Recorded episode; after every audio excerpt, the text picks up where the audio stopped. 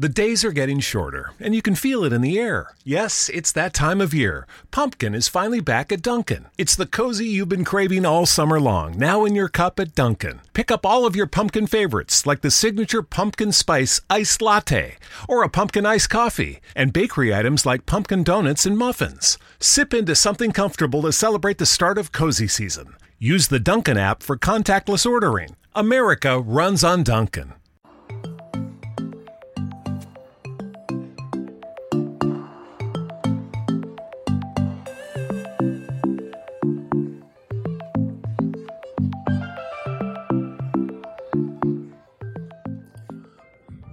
E aí pessoal, tudo bem com vocês? Comigo está tudo ótimo.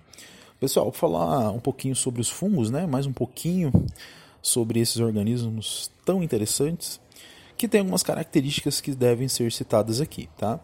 Uh, quando nós falamos em seres vivos, automaticamente nós pensamos em um organismo que possui células, acima de tudo, que é constituído por células. Nós pensamos em um organismo que tem o processo metabólico, né, que é a quebra da glicose e do açúcar em adenosina trifosfato, né? E nós temos também um organismo que se reproduz sozinho, né? Ele consegue deixar descendentes. São as características básicas de todo ser vivo. Dentro desses seres vivos, nós temos as características de cada um deles, né? Nem todos são iguais. Nós já falamos em outros podcasts que Aristóteles começou aí um processo de classificação dos seres vivos, onde ele conseguia observar apenas o reino animal e o reino plantae. Só que as células não são uh, todas iguais, até mesmo se tivéssemos apenas dois reinos, né? Célula animal é diferente de célula vegetal e assim uh, referente aos outros seres vivos também. Os fungos, né? O reino fungi, que é objeto do nosso estudo de hoje, ele apresenta algumas características distintas, tanto de animal quanto de vegetais, né? Assim como bactéria. A primeira característica dos fungos, né? Essa característica não é inerente apenas aos fungos, mas é uma característica que é o fato dele, de, uh, dele possuir núcleo. Então aqui no reino dos fungos nós vamos encontrar todas as células, né? Uh, nucleadas. Então você vai observar no microscópio e vai encontrar um núcleo neste indivíduo, ok?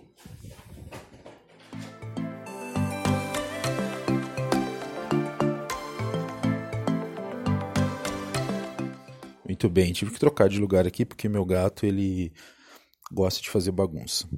Então pessoal, veja bem, uh, quando nós falamos uh, em reino fungi, nós temos que lembrar que ele é um organismo nucleado, tá? Ele possui núcleo, ele faz parte, né, do domínio eucária. Só que essa não é a única característica, né, dos fungos. Aliás, essa é uma característica compartilhada com outros reinos, tá? Característica inerente ao, aos fungos é as suas células, que a partir de agora nós vamos chamar de hifas. Ok? Então anotem aí no caderno de vocês. Hifas são, é, ou melhor, fungos são constituídos por hifas. Ok? Uh, nós já uh, vimos, né, nós já estudamos, já lemos sobre isso, uh, a respeito de células que vão fazer associações para formar os tecidos. Ok?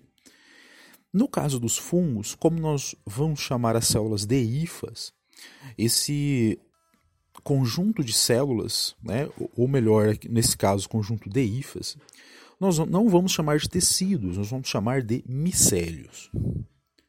Ok? Vou retomar. Fungos são constituídos por hifas, entre aspas ou entre parênteses, células, que juntas vão formar os micélios. Então, o fungo ele é constituído por micélio. Veja bem, nós estamos falando, pessoal, de fungos multicelulares. Lembrando que nós temos um fungo que só tem uma célula, né, que são as leveduras. Essas características de possuir hifas, de possuir micélios, é uma característica dos fungos multicelulares. Muito bem. Uh, então nós temos células que são chamados de hifas, que vão formar os micélios. Dentro de classificação de micélios, né, que são os filamentos fúngicos, nós temos dois tipos. O micélio reprodutivo, anotem, e o micélio vegetativo. O micélio vegetativo, meus, meu, meus amigos, é aquele micélio que fica dentro do substrato, ou seja, fica dentro do alimento do fungo, né? O fungo ele é heterotrófico, é uma outra característica inerente a esse grupo.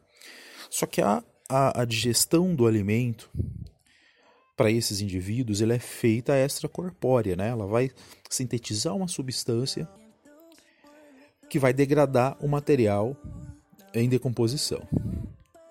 Né? Professor, mas os fungos só se alimentam de material orgânico morto? A maioria deles, né?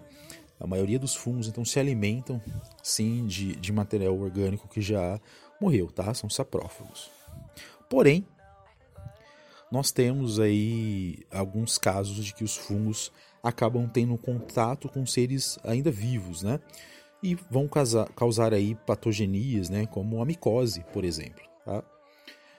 Bom, então o micélio vegetativo é o micélio que fica sobre o substrato, né? Ou melhor, dentro do substrato, ele vai enraizando as suas hifas, né? E vai degradando aquele material. Então, quando a gente está numa floresta e, ou qualquer outro local, né, onde você encontre um fungo, um cogumelo, por exemplo, né, você está observando o micélio vegetativo, ou melhor, o micélio reprodutivo, tá? É a parte onde vai liberar os seus, os seus, uh, esporos vegeta- vegeta- os seus esporos reprodutivos. Nós vamos falar dele posteriormente. Então, o que nós observamos é o micélio reprodutivo. O micélio vegetativo está dentro do substrato, né? Por isso, meus amigos, eu faço uma pergunta para os senhores. Me deparei com um pedaço de pão com mofo. Né? O mofo é um tipo de fungo. Se você cortar só, ou você retirar só as fatias, né, que estão com essa coloração, será que nós conseguimos eliminar totalmente o fungo desse pacote de pão? Na verdade não, né? O que você está tirando é o micélio reprodutivo. O resto do pão que não apresenta essa coloração está com ah, os filamentos, né, está com o micélio vegetativo. Está degradando o açúcar daquele, daquele alimento e ele já chegou no estágio de reprodução, então ele vai desenvolver o micélio vegetativo, que ele solta aquele pozinho, né, que nós conseguimos observar. Bom, a respeito da,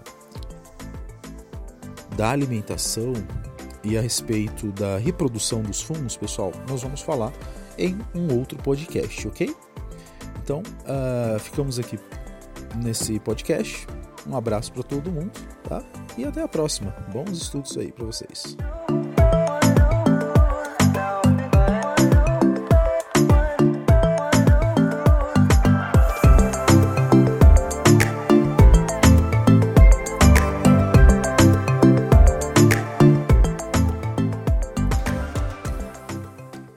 Total Wine and More announces points with a purpose. Now through September thirteenth, collect five times points on wines and spirits. Points earned equals a matching donation to local charities, up to two million dollars in total. Shop with us today or visit total wine dot com. Terms and conditions apply. At Zenni, we believe everyone deserves access to high-quality, affordable eyewear. That's why we offer stylish prescription glasses for men, women, and kids starting at just six dollars and ninety-five cents. Our online factory direct model cuts out the middlemen, so you save. At Zenni, you get the same quality frame and lens options that you'd get from an optician for one-tenth of the price, including blue blockers, progressives, prescription sunglasses, and more. The best part? Try on any frame, anywhere with our three D virtual try-on.